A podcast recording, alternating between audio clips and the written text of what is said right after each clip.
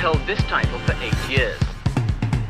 My model of business is the Beatles. You know, they were four very talented guys.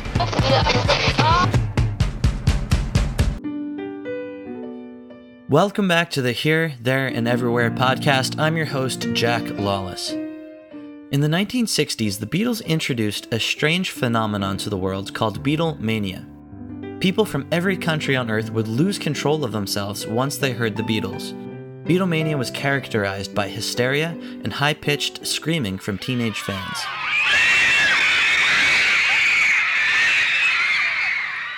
The Beatles quickly became cults of personality in the world. Even later in their career, groups and cults seemed to gravitate towards the Beatles. In 1968, the Beatles went to India to study under Maharishi Yogi, who was an advocate of the Transcendental Meditation movement. It was later revealed that the Maharishi was lying to the Beatles about his life and his story. Following that, the Manson family cult conducted a series of horrific crimes that they said were inspired by the lyrics to the song Helter Skelter. The Beatles changed the world in so many ways, it seemed like no one really knew how to process their arrival and the change that they introduced. So, here today to discuss the Beatles and the cults that are typically mentioned in discussions about their history is Dr. Steven Hassan. Dr. Hassan is a mental health professional, cult, and undue influence expert who has been working in the field of relationship, group, and political cults for over 40 years. And it's my pleasure to welcome him on the podcast.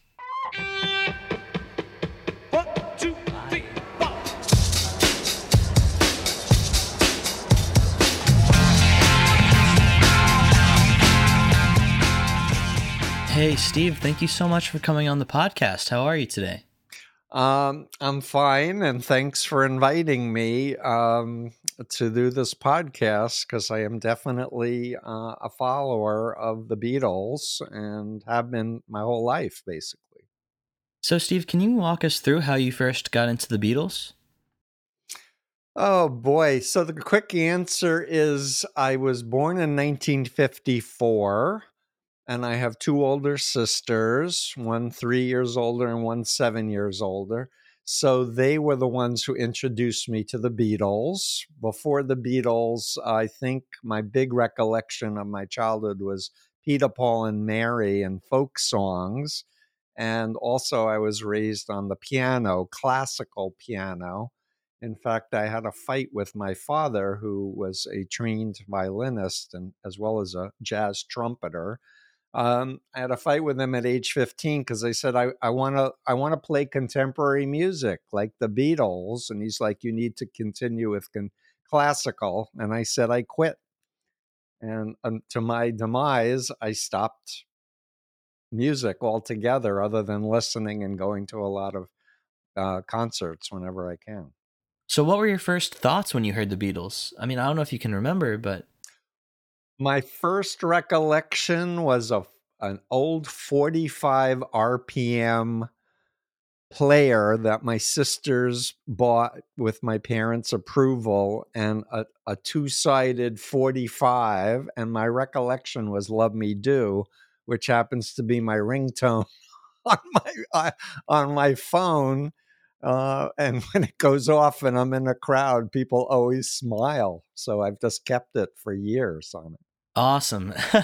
That's like the best ringtone you can possibly have. Yeah, and I think it was just the 60th anniversary of the song. Oh, yeah. I can't um, believe it's been 60 years.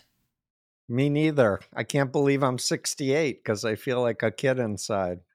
So, when you first heard the Beatles, how did they compare to the contemporary music that was out at that time and also like classical music? How did it compare? It you know we were the young generation you know we were the you know we were i was growing up and we were in the vietnam war. In fact i was in the last draft lottery to go to vietnam when i turned 17 but my my one of my big recollections was when the when the beatles came and played not just ed sullivan but played shea stadium which is where the mets played the baseball team, and that's who I followed as a kid was the Mets. But I couldn't get to the concert at uh, Shea Stadium, unfortunately. So, how old were you when you decided to pursue your career? Oh, that's a whole nother story. Um, uh, I'll try to condense it for your listeners, but I was a creative writing major. I was writing poetry.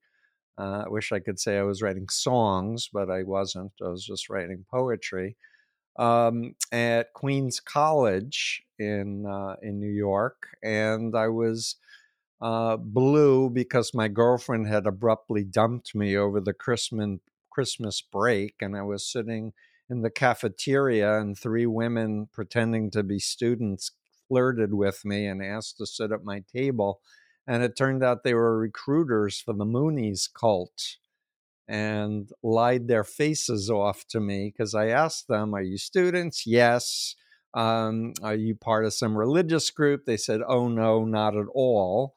And, um, but I was recruited into a front group of the Moonies cult and came to believe the World War III was going to happen and Armageddon. And I come from a conservative Jewish uh, upbringing, so I was not into Jesus' second coming at all but I wound up being lured to a isolated retreat uh, workshop in Tarrytown, New York, and coming to uh, have my mind hacked by professionals, and I became a leader in the cult and dropped out of Queens College and started CARP at Queens College, even though I wasn't there anymore and was promoted up the ranks in the cult and i became a basically a right-wing fascist so i had turned my myself the opposite of all of my values and beliefs growing up. And then i fell asleep at the wheel of a van due to sleep exhaustion. I was sleeping about three to four hours a night seven days a week uh, and in this occasion i was up for three days straight and i nearly died in a van crash which brought me to a hospital, which led me to call my sister Thea, who said, You have a nephew. I want him to know his uncle. Come and visit. And that led to a deprogramming intervention. And I was absolutely convinced I wasn't in a cult and I was convinced I wasn't brainwashed. But um, the ex members who my parents hired to talk with me um, basically explained Chinese communist brainwashing, and the wheels started turning. And I basically agreed to the the to the deprogramming, not because I had any doubts, but because I wanted to prove to my family I wasn't in a cult and I wasn't brainwashed. But I woke up, and at the point that I realized Moon wasn't the Messiah, World War III wasn't going to happen. And I just said, How did this happen to me? Because I was an extra honor student and I read um, uh, a tremendous amount. So I started reading books on brainwashing and mind control, talked to former military intelligence people who had studied Chinese communist brainwashing. And it was really Robert J. Lifton who said, You know, you know more than I know. Uh, you've lived it they did it to you and you did it to other people. And what you're describing uh, about the Moonies' operation is so much more sophisticated than what we studied. You should study psychology and explain it to me. And there I was with a cast from my toes to my groin, depressed, ashamed, embarrassed that I had fallen for this horrible cult, feeling very guilty for all the people I had recruited into it and I became a whistleblower and be, became an expert witness for a congressional subcommittee investigation. Little did I know I was going to spend 46 years full time becoming a mental health professional, writing four books, including my last one called The Cult of Trump. Um, and uh, I went and got my doctorate a few years ago because I realized the, the law uh, the justice system itself needs to be updated to understand undue influence and the difference between due influence and undue influence. Because uh, I created a model um, of the influence continuum and what I call the BITE model of authoritarian control, which basically stands for uh, behavior control is the B, information control is the I, thought control is the T, and emotional control is the E and I have a method. I even did a TEDx talk. How can I know if I've been brainwashed? that has a reality testing strategy that anyone can use for themselves to determine whether they've been brainwashed. And that's my life work. And right now, the world needs to understand this because it's understandable. Wow. And before we start bringing the Beatles into this story, can you explain a little bit more about this model that you developed? Sure. So um, if you go to freedomofmind.com and click on Learn About Undue Influence, you anyone can download my influence continuum graphic. And essentially, I take the position, and I am at cult expert on Twitter and Instagram and TikTok and yada yada but if you if you look at the influence continuum, my position is that there are cults along the entire continuum: ethical, benign, productive cults, where you're really into it. You spend a lot of time, energy, money, but you have informed consent. You can ask questions. You can follow your conscience. You can read whatever you want to read, talk to whoever you want to talk to, and you can decide to leave without fear or phobias or harassment um, versus the authoritarian cult stuff where they control your sleep, your diet, your clothing, your language system, tell you don't trust any anyone who's negative, don't listen to anyone who's an ex-member, uh, where they put phobias in your mind, where they have a very black and white, all or nothing, good versus evil ideology so what what what's so useful about the model that I've come up with over the decades is it's it's easy to understand because it, it identifies specific concerning behaviors. And I've had people read my book, Combating Cult Mind Control, which came out originally in 1988, thinking, I'm not in a cult, but the Moonies are a cult. The mass weddings people being matched to people they've never met before. That's a cult. Let me read Hassan's book on the Moonies and other cults. And then they wind up reading it going, but this applies to my group, whether it's a religious cult, a political cult, a therapy cult, or a cult of personality.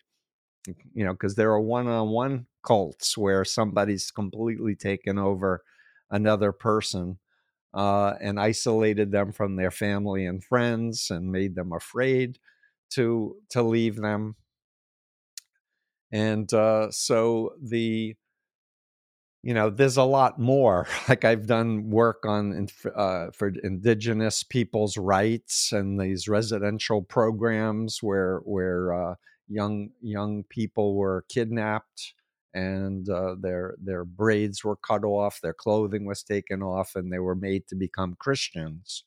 Uh, and it's just it's brainwashing and mind control.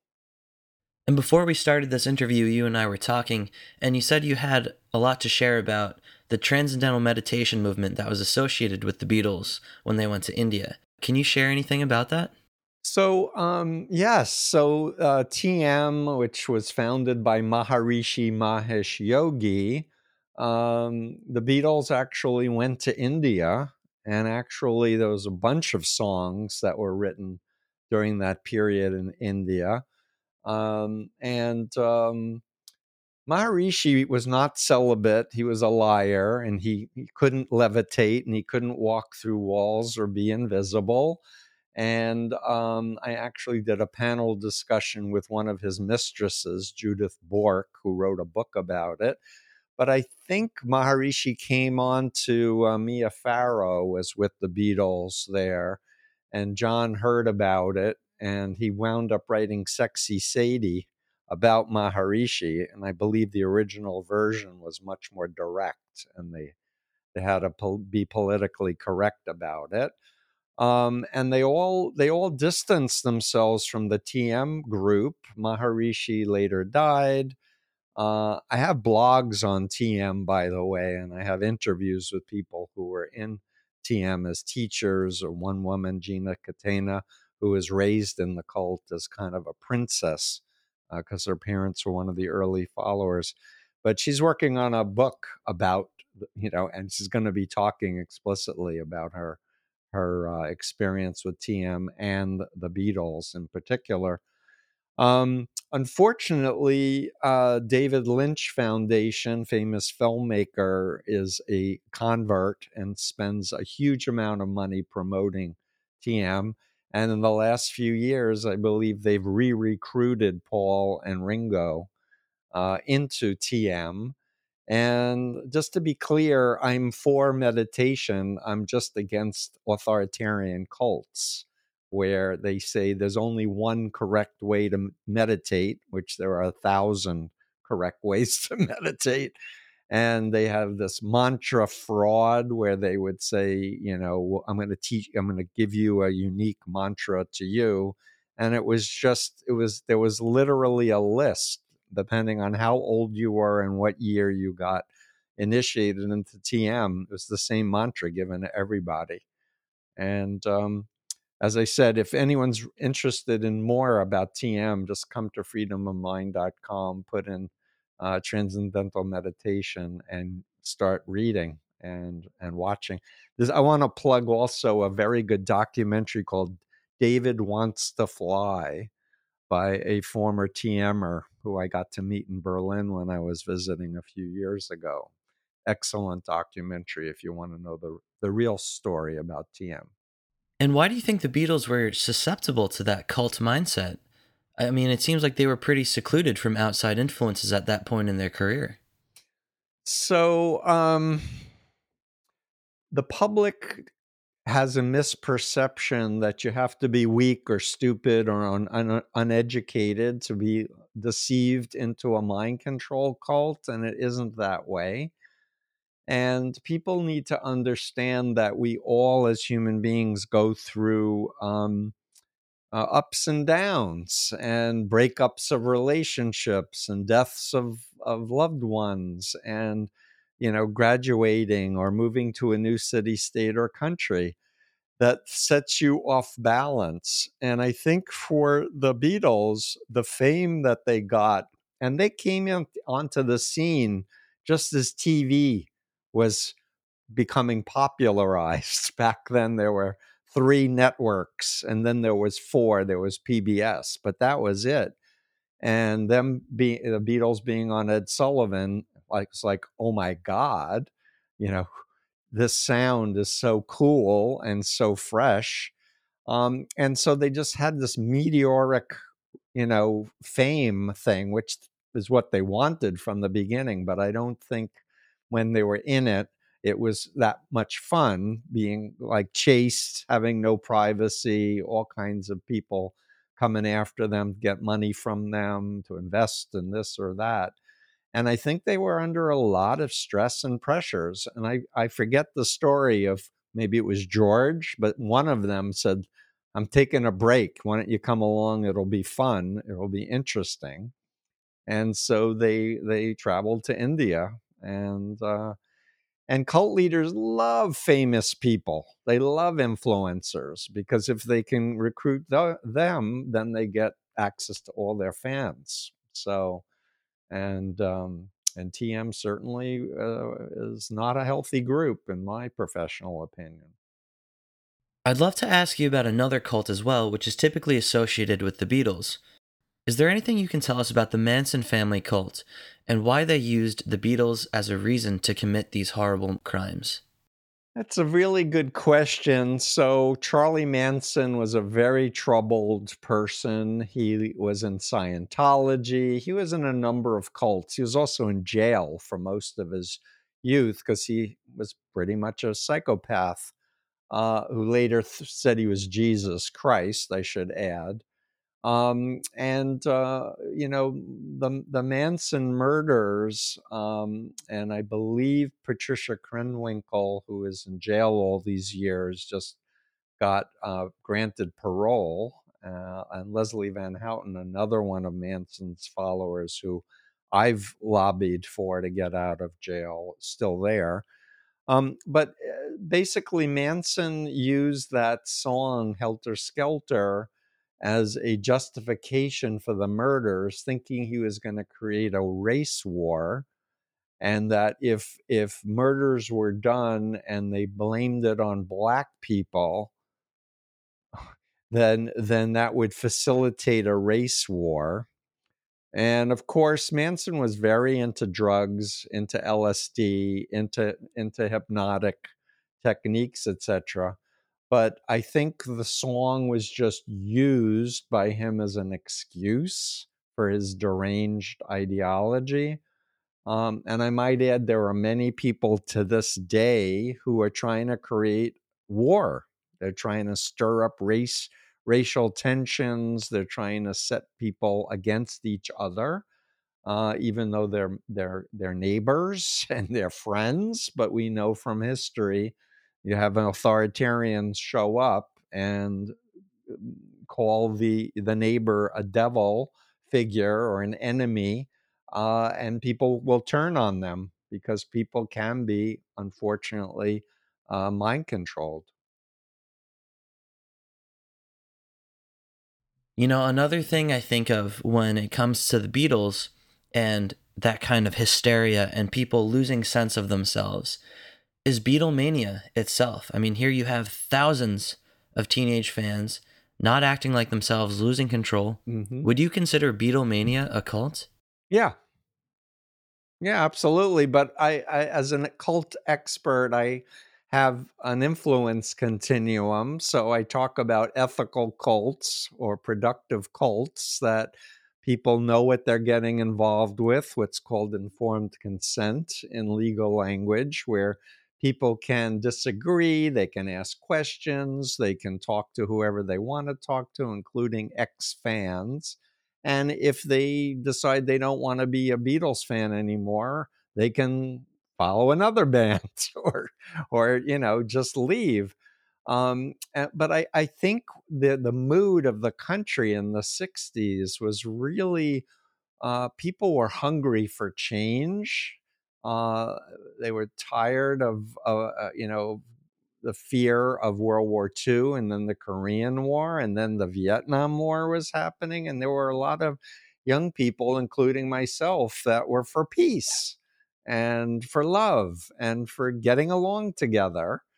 And that was one of the things that really captured me uh, was the idealism, especially of John Lennon's as he grew up, as he became more of an activist. And I think you're going to ask me about favorite songs. Imagine is high on the list, and Mind Games is high on the list. And you might say, Steve, you're a cult expert. You probably would have Mind Games as your favorite Beatles song.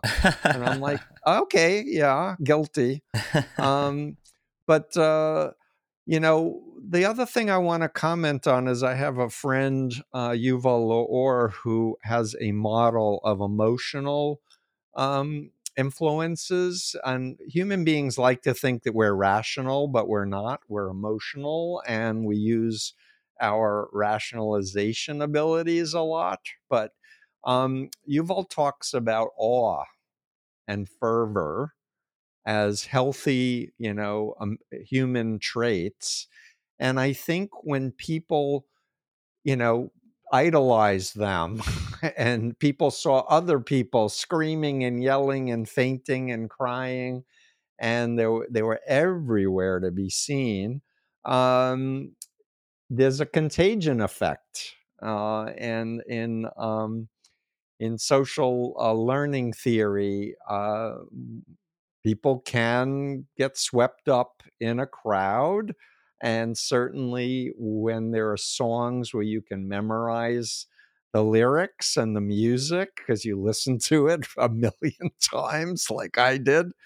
You and and and literally I I um was telling you before we started recording that I met my wife Misha at a, a Beatles cover band at Johnny D's in Somerville, where Beatlejuice were performing. And there we were, two, you know, people from Long Island who had moved to Boston and were singing on the dance floor Beatles to the you know to the loudest ability we could to join along with Brad Delp and the and and and the um, and they sounded like the records like you're in the room and you're oh my god uh, we could be back in germany in the first few moments of their career Oh, wow. it sounded that authentic because it was live. But the, these musicians are phenomenal.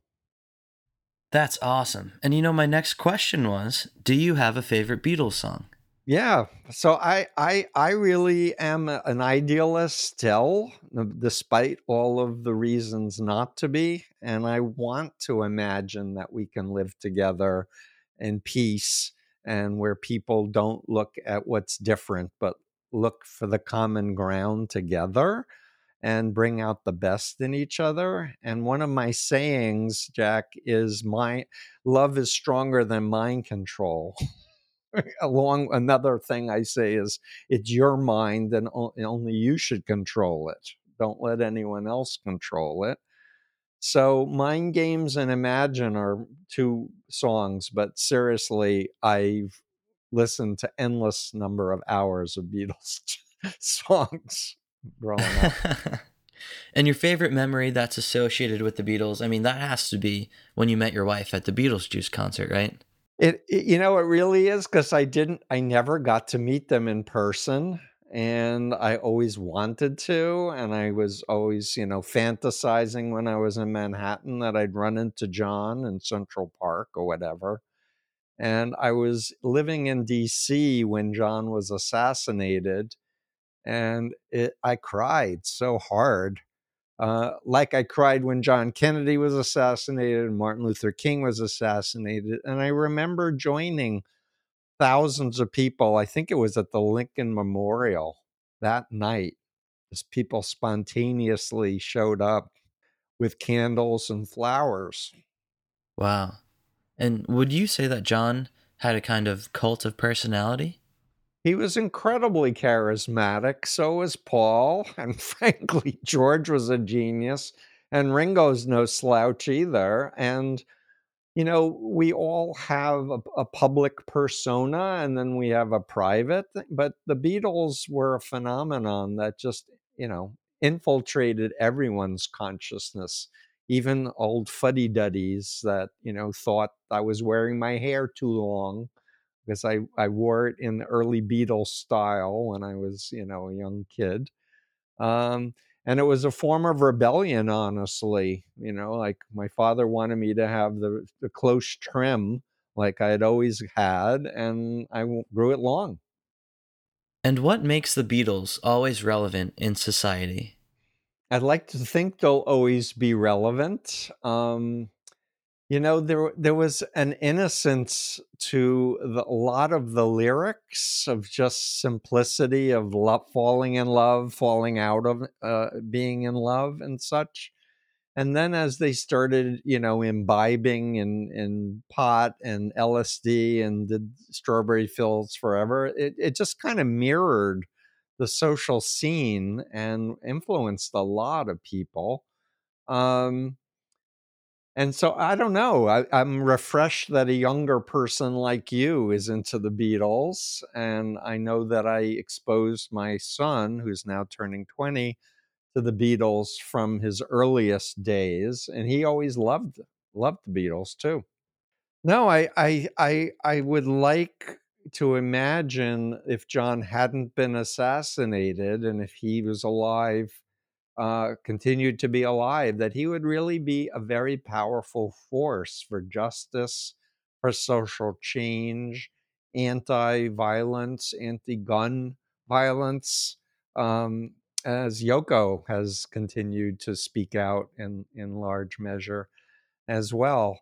Um, we need some more leadership, as I see it, that is espousing um, you know love and kindness and creativity and and um, and I've always loved music so um, I can assure you I will be listening to Beatles as long as I live. Another question I had is Do you think that music had more of an influence in the 60s when the Beatles were around than it does now? That's a good question because you know I grew up initially in the age of radio in my house. Then we got black and white TV. Then we got color TV. And I try to think what would my life be like if those inventions didn't happen. And I really think that the Beatles showed up at an ideal moment where there was TV, there was, you know, there was a, a popular music industry growing up. And um, nowadays, I think people spend too many hours online and they're too distracted, and people have shorter attention spans, which is not a healthy thing. And I think a lot of young creative minds are spent on video games and other types of of internet games instead of writing music, writing poetry, or becoming an activist to make the world a better place. So if anyone's listening to this, um, you know, if you if you spent five hours a week less on doing binge watching videos or eh, or or just you know doing mindless things uh, doom scrolling and did 5 hours a week of social contribution whether it's being a big brother or a big sister or a mentor or raising money for poor people or teaching English to um, to people who are immigrants uh, or to doing more um, uh, to, for voting rights, local voting rights in every state. Uh, America needs to have a re- revitalization desperately. And what do you think that first step towards revitalization would be? Is it local change first? I think uh, so. I'm a complex systems uh, guy. I first learned complex systems in the early 80s from from a, a, a MIT trained physicist. Um, and very simply, it's a way of thinking of reality instead of in a linear way of A causes B or B influences C. It thinks about reality from the microcosmic level to the macrocosmic level and thinks in terms of increasing feedback loops and decreasing feedback loops and what the concept is known as emergence where where things emerge that didn't exist before because of these interactions with each other. And that's one of the wonderful things i think about being an international traveler is your consciousness gets expanded to learn about other cultures other languages to study history. And and i think we need to remember we're on one planet and we're all in this together and we can't afford to be isolationists and we can't afford to stand by while uh, dictators and authoritarian mind control cults uh, are trying to impose authoritarianism on us so I think creativity is critical. I think everyone needs to really value themselves and value their time and be more in control of their minds as opposed to the social media platforms controlling their minds. They should choose what they want to do online, use the internet, but not get lost and overwhelmed. So, what have you been up to recently? Are you involved in any projects at the moment? Oh, it's an interesting question. It just so happens that I've been working for the last year and a half uh, on an online course uh, where I teach. It started with being aiming it for mental health professionals. Um, uh, but now uh, enough people have have taken it to tell me that if you're a former member, you, or you have a loved one or friend who's in the MAGA cult or any other cult, QAnon, whatever, uh, understanding more in depth what mind control is and what the psychological issues are, as well as how to talk to people. So I'm just in the process of launching this course. Uh, and I have two more courses I want to make on uh, on more deliberately how to talk to people in mind control cults in a respectful, curious way, where you're asking questions instead of trying to use facts to persuade um, a cult member that they're wrong, which doesn't work, by the way. It makes the people double down uh, on their indoctrination but saying, hey, you know, walk me through your experience. Like, when was the first time you heard of Trump, for example, to use my last book for Simon and Schuster called The Cult of Trump.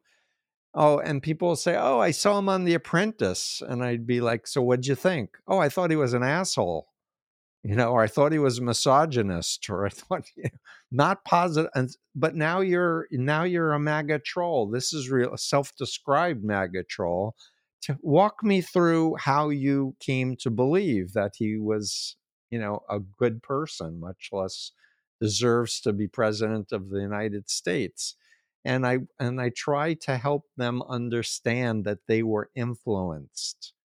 Maybe it was a coworker, maybe it was a member of their family, maybe it was a QAnon video or a pandemic video against the COVID vaccine or something. But again, what I believe is the truth will stand up to scrutiny and that if you are in control of your own mind, you should be able to ask very direct questions to reality test. And if you get a response like the media is the enemy of the people, then your alarm bell should go off immediately because me, we need media. We need independent journalism, not propaganda and it needs to be fact based and evidence based and peer reviewed. And if it's legitimate, it will stand up to scrutiny. So um, I'm really uh, believing we need another revolution of consciousness where we understand human beings were not ever on the internet until the 90s, 1990s that's that's a new environment for our brains and our minds and um, the people who are running these platforms they want our money and our time and they want to sell us as a product to advertisers. And so anything that you're you know doing for free online you have to ask yourself you know am i the product? Are they gathering all the likes and the not likes and every single website I go to because this information is being collected on the dark web and is being sold to third parties who want to do mass mind control, whether it's a state actor like Russia or China or Iran or North Korea, or Christian right nationalists who want to destroy the separation between church and state and impose their anti gay, anti women agenda. And if people are interested in finding out more about you and learning about all of this, where can they access this information? Oh, thanks so much for asking. So, I have a podcast as of January of 2022 on the Midas Touch platform called The Influence Continuum. And I decided to call it the influence continuum because I want to talk about positive psychology and not just uh, mind control authoritarian cults. So I've done a, a number of episodes on that. Uh, and come to freedomofmind.com and check out my course, check out my my books, and I have a ton of free blogs that people can can learn about, including ones on TM, I might add. Awesome. I'll include all of those links in the podcast description so people can click on them as they listen to this. Steven, thank you so much for coming on the podcast. It was a blast having you on. I learned a lot, and I'm sure everyone listening learned a lot as well. Great. I am looking for more youthful activist type people who want to make a positive difference in their lives and the world. And understanding this topic is crit- critical, I think, to preserving freedom and democracy. Youngsters from Liverpool, England. The Beatles have held this title for eight years. My model of business is the Beatles. You know, they were four very talented guys. Ah!